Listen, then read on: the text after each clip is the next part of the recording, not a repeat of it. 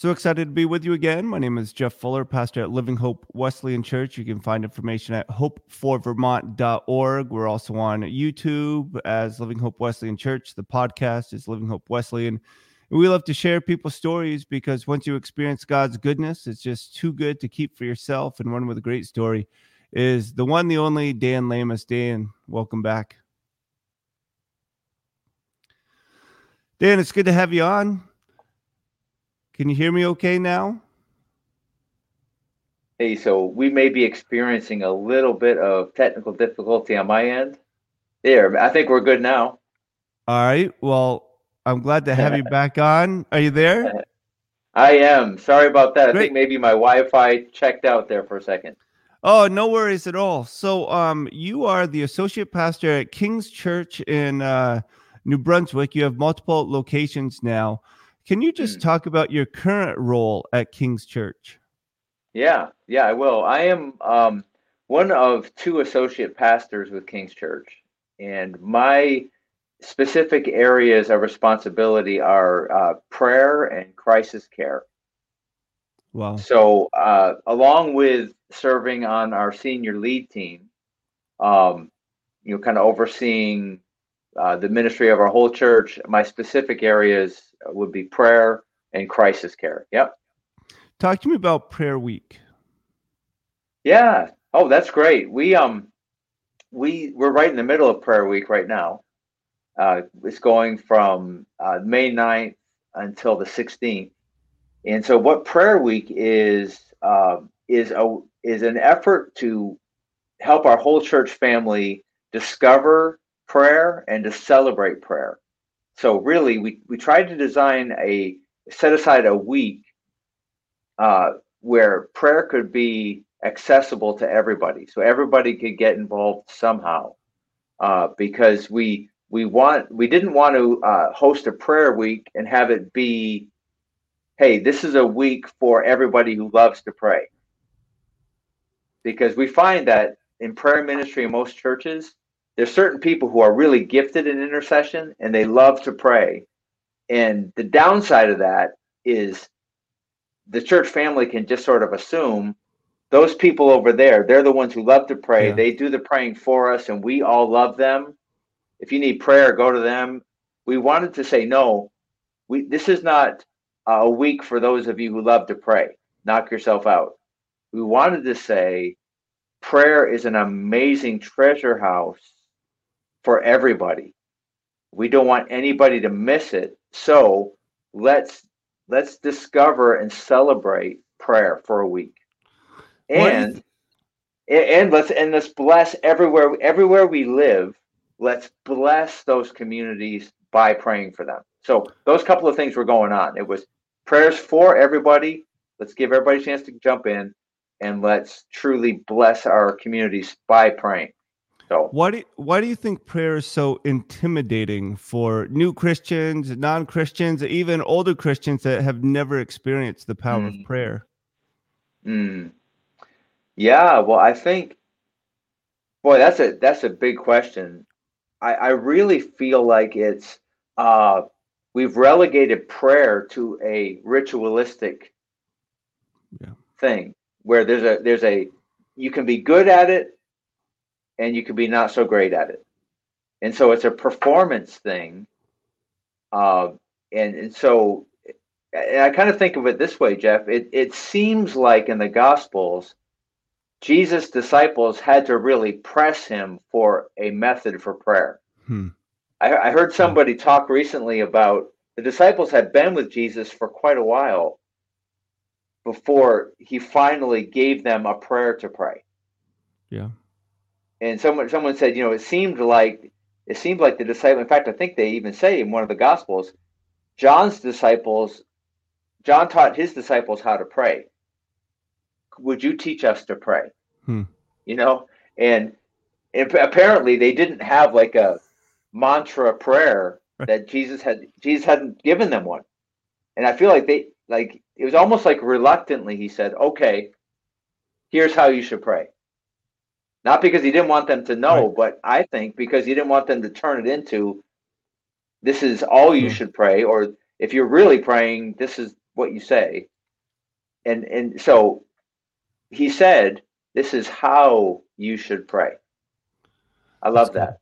Yeah, me too. So I think so I think people feel like if I'm gonna if I'm gonna do prayer, there's pressure to do it right, and it seems like everybody else knows how to do it right, and I I haven't even op- I haven't even tr- tried out a prayer yet. Right, right. I think there's a fear of failure, fear of looking dumb, not doing it right. I think it's very intimidating for people.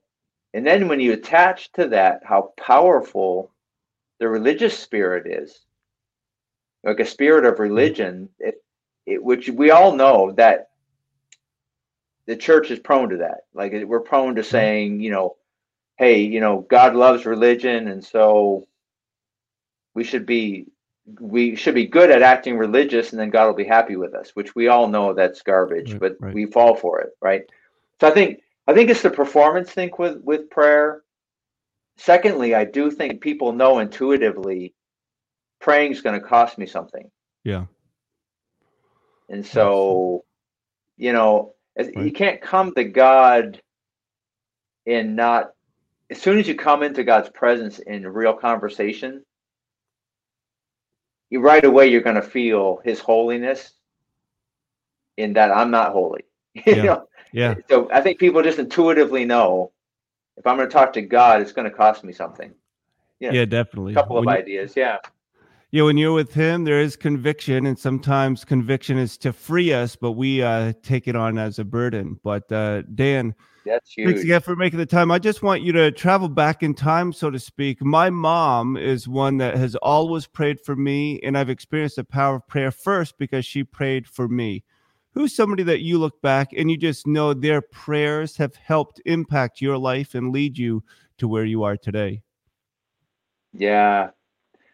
I would say right away that, yeah, I did definitely have a praying mom for sure. But I would want to look to my my dad probably primarily and my grandfather. Uh, my dad was uh, John Lamus, and some of the people at your church, Jeff, may remember the name Lamus. Yeah. Even you know, I don't know if if if some people might, but uh, my dad pastored in Springfield, Mass, which is not far at all from where you Right. are. And so that's where I grew up, Springfield, Mass. And my dad was a school teacher and a pastor. And every morning, like he was always up before the rest of us. Early in the morning, he would be over in the church. We called it then the church study. Yeah. You still call it that, Jeff? Do you have No. a study or your office? No, we I don't have a study. I don't have a study, but that was a great name, right? Oh, definitely. Wherever there's Wi-Fi is where I set up. But yeah, having a designated spot is important. Yeah. And it was called a study, like like the, the so my dad's study as the pastor. But he, but I don't know, five five thirty in the morning, he would always be over there before the you know, and he'd be up before the rest of us, and he was always in a good mood by the time I got up out of bed, came to breakfast, and it. But I I knew that part of what he was doing was he was talking to God, he was praying, and I knew all through my teenage years he was praying for me my dad was not a manipulative guy or a controlling guy in any sense. But when I would have breakthrough times with God, he would respond literally with joy and weeping. Well, And I know it was because of all the conversations he had with God about me. hmm. He never put he never put pressure on me, but I know he's talking to God about me. And Jeff, I to this day, now I've been an adult now for you know 30 some years at least physically i don't know about mentally and emotionally but many decades i've been an adult. And to this day i i still practice my dad's habit. Yeah. early early in the morning i get up and i pray because my dad did. And i know my grandfather who would have been my mother's dad that was his habit and he taught my dad he, like when my dad met his father-in-law he kind of adopted him as his dad Yeah. Hmm. and that charles dayton again a name from way back in the in the wesleyan church way back in new york state charles dayton that's my grandfather man of prayer but those two men and my grandfather saw me through like i remember camp meetings when I would come to the altar and have breakthroughs with God, yeah. again, my grandfather would just come alive. Hmm. And you know, enjoy. And it was because I know he was talking to God about me. So I would say God like fathers, praying fathers have impacted my life. I don't think I could be a self-respecting dad and not pray for my kids. I right. Forget about God for a second. I couldn't go out of this life and stand in front of my dad and my grandfather and admit to them I never prayed for my kids. Right. That would I you know, there's just there's something that I just feel the by honoring my spiritual dads, like literally, but I mean I'm sure there were others, not only my my actual blood fathers, but there are other, like other dads in the church like knowing that spiritual fathers pray for me i feel like i'm i can i could charge anything with that knowing they're praying for me so definitely my dad big See, big hero hero that, that gives me chills. Literally, I have goosebumps because um, my son is 19. He went to college for a year online college was tough academically. He doesn't really enjoy academics anyway, so he ended up working two jobs and but just oh, knowing that there's so much power in prayer and that our children will come around and uh, I mean he loves Jesus, goes to church. He's a 19-year-old boy growing up, but some of the mm. foundational things are there. And it's so exciting to hear and be reminded of and encouraged by that prayer does work because it's not our mm. efforts or performance it's who we're who we're speaking with who we're talking to and mm. so you mm. mentioned being yeah. a dad you mentioned being a father and really understanding the need to pray for your children but when mm. or how old were you when you realized you needed to pray for yourself and not just rest on those praying for you mm. yeah well that's interesting that you would say your son's 19 because i would say 19 I was 19 when I headed off to college, and for me, my parents had agreed to and uh, to pay for my Bible college time if I would go for a year or two, just for my own like development, right? And really, it was in it was upon entering Bible college, really with a heart that was, to be honest with you, pretty numb toward hmm. God like just just like your son i've known the gospel really since I, since i was in diapers i heard the yeah. gospel you know? I think i may have said this the last time we talked. I started attending church in diapers and i probably stopped. I'll probably finish my time attending church in diapers again. But but i but it was around 19 i began to own that i'm i'm a man now. I, I've got to I've got to have my own relationship with God. And at that time in my life at Bible college, I I really put it before God. Uh, I really I really feel like I'm dead and numb toward religion and church life, and it just seems empty to me, God. And I want to give you this fall semester of Bible college. And if you don't show me something that is real enough for me to live and die for, during this school year, I'm walking away. Wow. And which, you know, as a pastor's kid, any pastor's kids listening, you could probably understand that understand that angst because you get so frustrated with religion that you're like, I'd rather go to hell than live in this the rest of my life. Right. Right. And it can be that intense to a pastor's kid. I know it sounds crazy, but it can. And that's where I was. But during those years, God, or during those months in that, as a 19 year old, Jesus began to break into my heart and relate to me on such a personal level. And I, and in that time, I began to realize, you know, Jesus loves me so much as me that I don't ever want to leave this space of this personal relationship with with Jesus. Um, and and that that's when I began to say I've no one else can steward this for me because frankly, and I don't know if this will make sense. I'm just kind of speaking off the cuff, but yeah.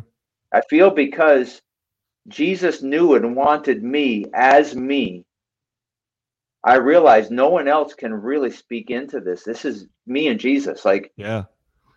Like, no matter how much my mom or dad loved me, or any of my friends or my brother loved me, they did not know what I was sharing with Jesus in my just time with Him. Right. So I think in that season, I realized if I step out of this conversation I'm having with Jesus, it's all going to blow apart. Yeah. So for any young men, young women like your son, and like I doubt he's listening to this podcast with this old dude, but but just to encourage any anybody that age or parents with kids that age, you know what? What you, they need most is Jesus to come and show them he loves them for them. Yeah. As they are, you know, and uh, they will not want to trust that to anybody else. So right. it's going to be so sacred to them that they will own. They they will say, "No, I've got to. I got to steward this garden because nobody else can." That's really wise. Yeah. Thank you for sharing. And again, it's very oh. encouraging. Uh, so cool. f- fill in some or connect the dots. You went to Bible college, but you didn't. You weren't going to go into vocational ministry. When did that all come about? That you wanted to pursue yeah. vocational ministry? Yeah, yeah. I um, my, I was I was a musician and had actually uh, actually applied to Houghton College to enter their music department, music program. That's what I was going to do. Uh, but while I was, and so I was at Bible college for the sake of getting on track spiritually and figuring out who I was in a safe environment, in a God filled environment. That's what my parents had in mind for me. But during that time, I think I began to realize I had a real aptitude for pastoring. And it was very much in me. Uh, and but I was afraid of it. I was afraid of what that would cost me. Could I actually be myself and be a pastor? And during that one school year, uh, God really sorted out a number of those issues for me. That um, that that I could be myself and follow Him, and so therefore, I could be myself and be a pastor. And then He began to uh, teach me about um, about overcoming fear and intimidation with his courage. Uh, again, again, I didn't have to become someone else to be courageous and brave. I could be me. So during that year, uh, really began to sort a lot of that out. Of course, my parents wrestled because they had let go of the dream of being, being me being a pastor long ago, and now they were set on I'm going to be, uh, you know, music educator or whatever. That's what I'm going to go after. And so it was a real struggle for them to, you know, to trust that I had a sweet clue what I was doing. Right? That they, they yeah, were funding yeah. this. So they're like, man, like we you're telling us this is God's will for your life, but we have a different will for your life, so we have a problem. Sure. And that was a that was a journey for us, you know, as as as a child and the parents. But we worked it out. But that when I realized that there was a call on my life to pastor, being at this little Bible college in New Brunswick was the best place to be. Hmm. Uh, and so God captured my heart, and it was a process of laying down dreams of being a recording artist, laying down dreams of doing other things. And that was a real, real process over a year or two there.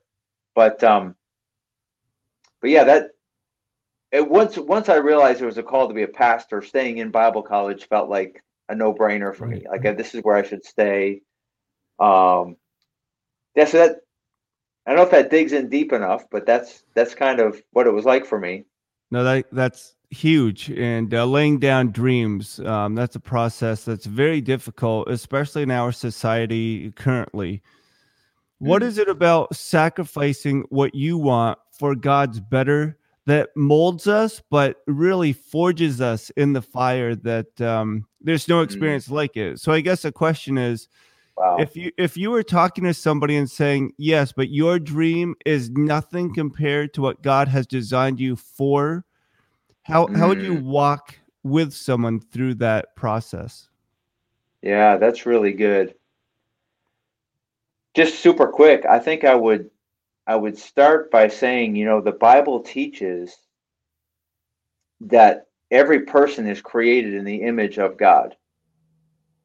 So you weren't you weren't a mistake. You know, God God designed you, right. had you in mind before you were even born. So he designed you in his image for a purpose. And so that's always present in you. Like I don't want anybody to ever live to be 60, 70 years old and still resisting God. I don't want that. But even if you did, even if you were 70 years old and you've never surrendered to Jesus, that image, that way that you are made in the image of God is still present in you. Yes. And I don't care if you're 70, 80 years old, you surrender to Jesus.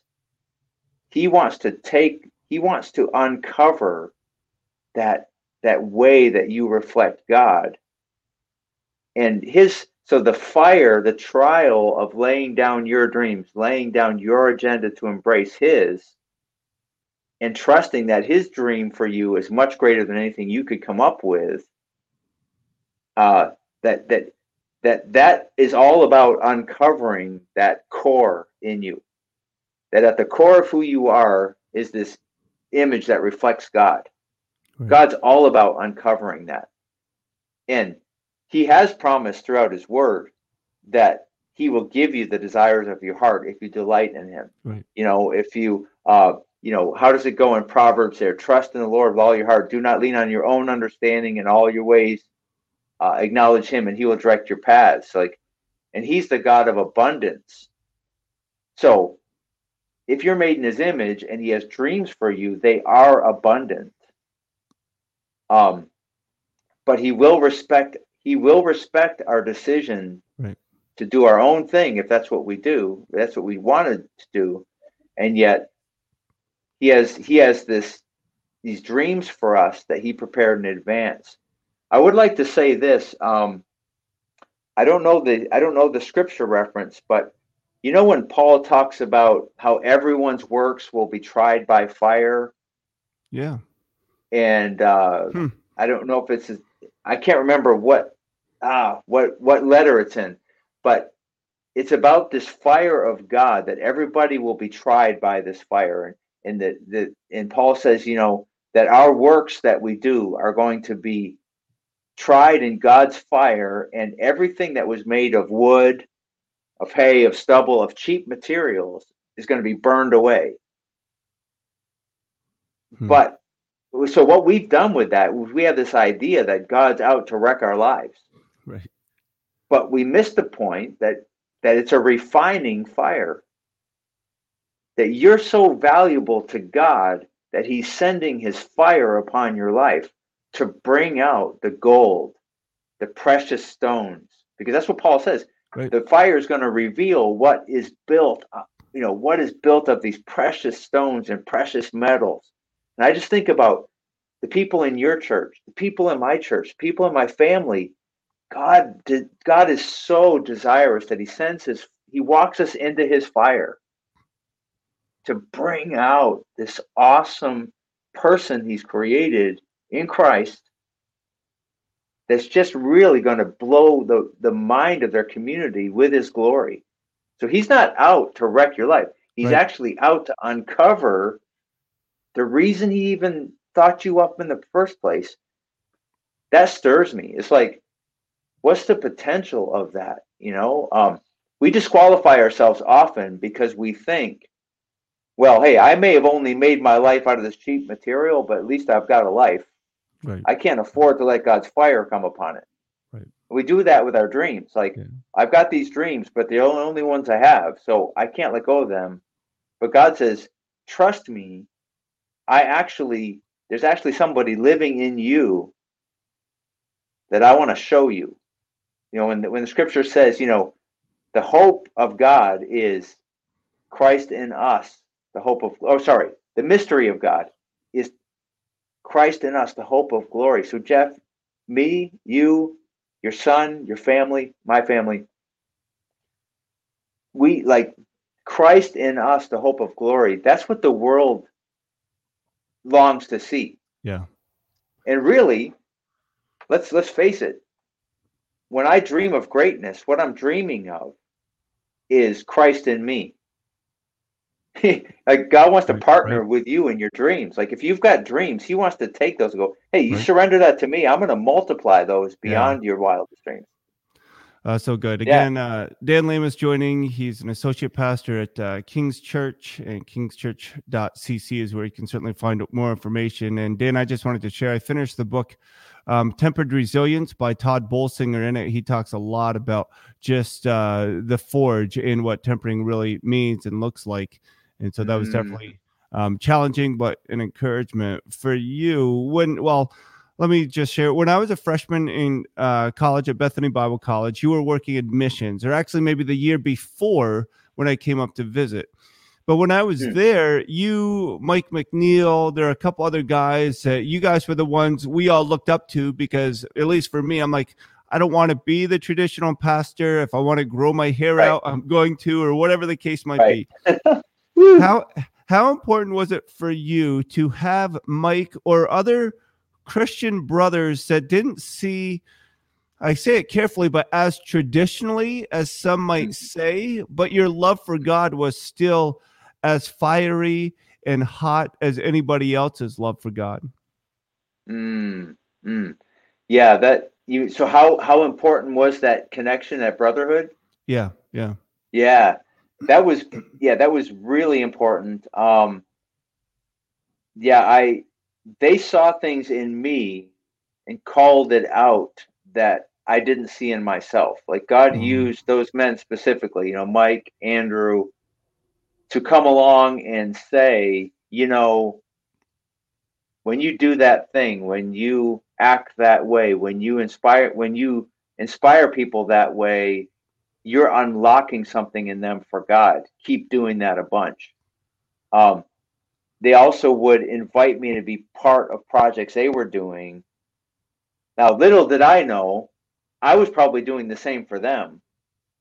I didn't realize it, but they would pull me in on their worship events or their their retreats they were doing. Like Mike used to uh, uh, do these retreats on, you know, how how being called by God doesn't mean you have to be a pastor. Like everybody's a called person. Mike used to say, uh, you know, you may not be called to be a be a full time pastor, but you're called to be a full time Christian. Yeah. Yeah, you know, and back in the '90s, that was really cool to say something like that. But but uh, but he would pull me in to lead worship at his event, you know, or Andrew, who was a great worship leader, would pull me in to speak at his event. So inviting one another to minister together, like like realizing I, you know, I'm I don't do this alone, really legitimized that that thing that you Yeah. that you were mentioning. I want to do something real and different in my generation, God, and I want to lead generations after me to do something unique and creative. The courage to actually move forward on that came from being invited in on other hmm. people's these brothers projects, and I would do the same for them. Right. So I think that Jesus sending people people out two by two, you know, that thing of Yeah. having a witness with you. Like I might be crazy, but I'm not crazy by myself. Somehow turns your idea into something really, really legit and usable. Uh, and you know, I would just like to really encourage anybody listening. Uh, yeah, if you've got an idea that seems wild to you, yeah, really don't be hesitant to share that with to share it Right. because in your sharing it actually can kind of take on a life of its own and god can really connect you with a brother or sister that may add something to you um, because you know something where i think we're going to rediscover as we go forward in the church in our time is that god god isn't trying to bring things that are broken back to what they were Right. God wants to take things that are broken and make something better Yeah. he wants to take all those pieces all and some of those times those pieces come as ideas Yeah. like you may may you may your life you may have come and your life is wrecked and you may- you come to know jesus and your life comes back alive again you're wondering what do i do bring the broken pieces of what you have left and trust God to make something even better than what it was. And I think doing that in partnership with others, having somebody you can share that with, is very powerful. Other people can see things in you that you don't see about yourself and, and pull that to the surface. It, so I would say that camaraderie was really important. I don't I wouldn't have gone after some of the things I did just on my own. Hmm without without those brothers pulling me in on their thing, and I would do the same for them. So yeah. Yeah, I'm uh, preaching through Hebrews, and in Hebrews 8, it talks about founded on better promises. Earlier in Hebrews, it talks about it is impossible for God to lie. And tying that in mm-hmm. on Mother's Day, it's uh, God came that we could abide and find rest in Him. And um, what joy it mm-hmm. is when we are resting in God's will, but we're experiencing things that we could only have dreamed of before. But um, yeah. So, so Dan, it, qu- question for you: King's Church, King'sChurch.cc. It's not a small church. I imagine it's larger than the churches you grew up attending. For yes. you, yep. so, so many people pull on their previous experience for their current opportunity. For mm. you, what have you drawn on to appreciate about the small country family churches, but also the mission field that God's bringing to you and you're a part of right now in King's Church? Mm. Yeah. That's really good because the to this day, like I've I've had the unique experience of being with the same church now for oh, I kind of lose track, but over 30 years anyway. So over three decades I've been leading in the same church. And so uh, and it's and it's always been a bigger church in our region, and it's all like right from the start, it was a larger church than I grew up in. But what I learned in a smaller church was the value of relationship, realness, authenticity, because in a smaller church you can't hide. Like everybody knows everybody's business, and so as a pastor, I I, I don't think I could.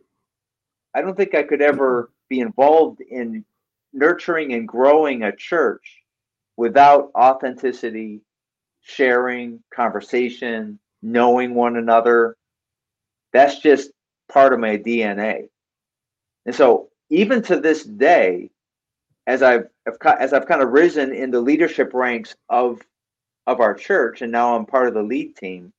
To this day, people will say, "You know what I love about you? You're so real. Hmm. You're so authentic.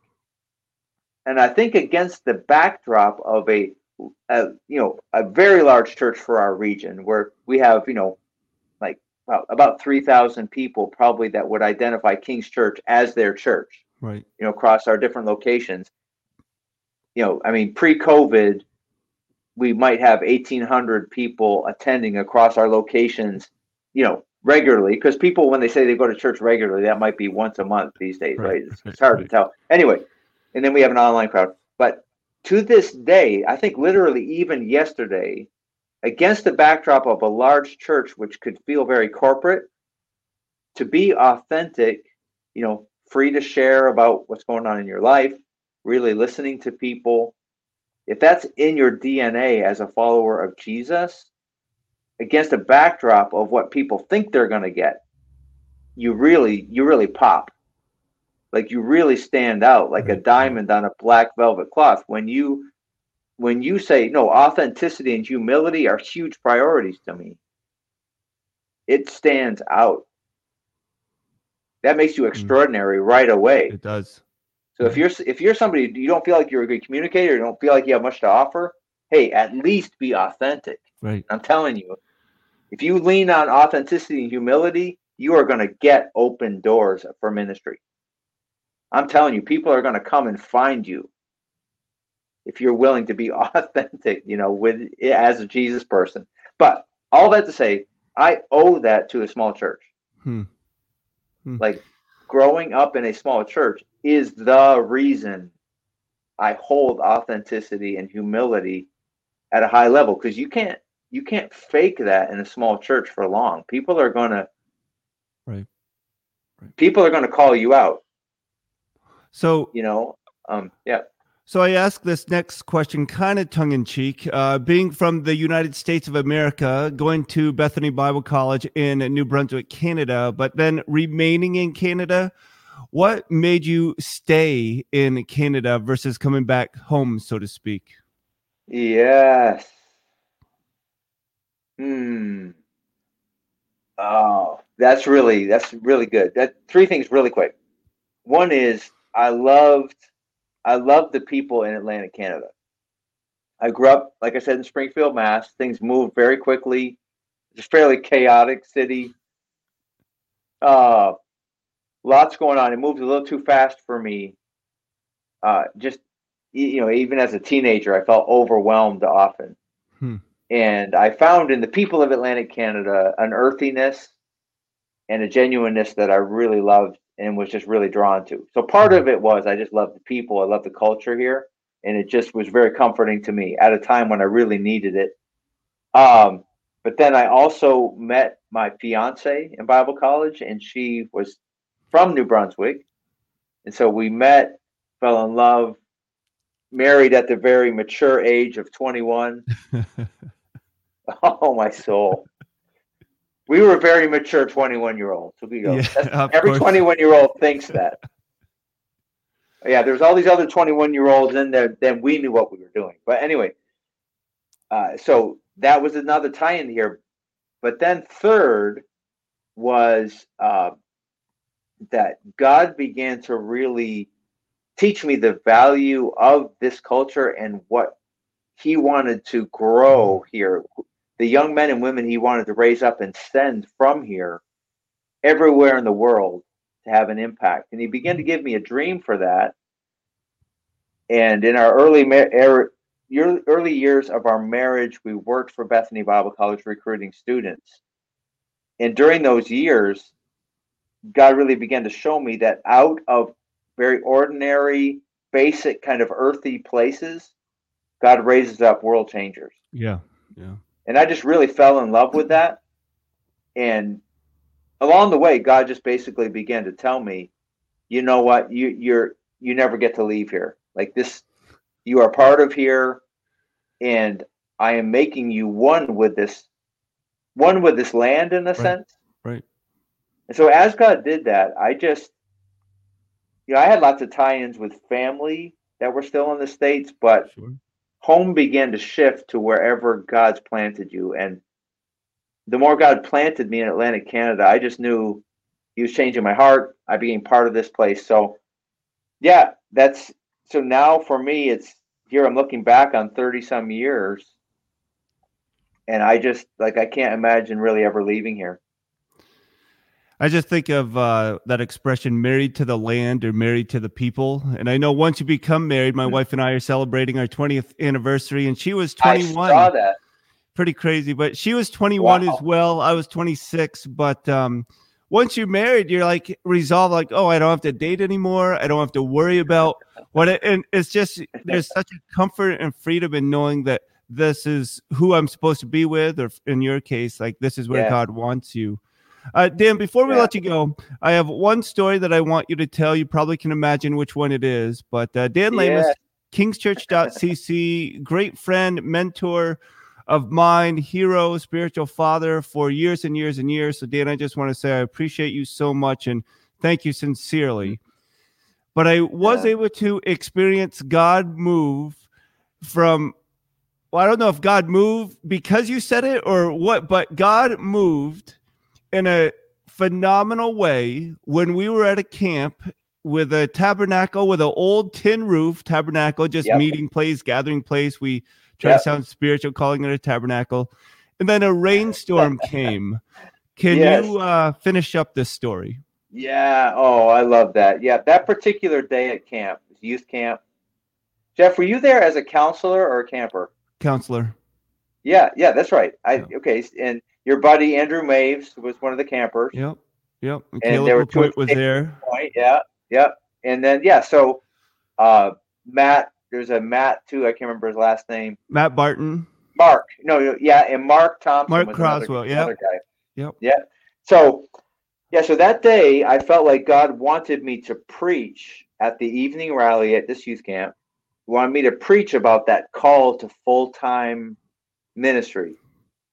And, and all day long, other people on staff were saying, We feel like God wants to move tonight in a powerful way. And so I was just so fired up for what God wanted to do. And I was sure I had a word from God and God was going to call some people that night.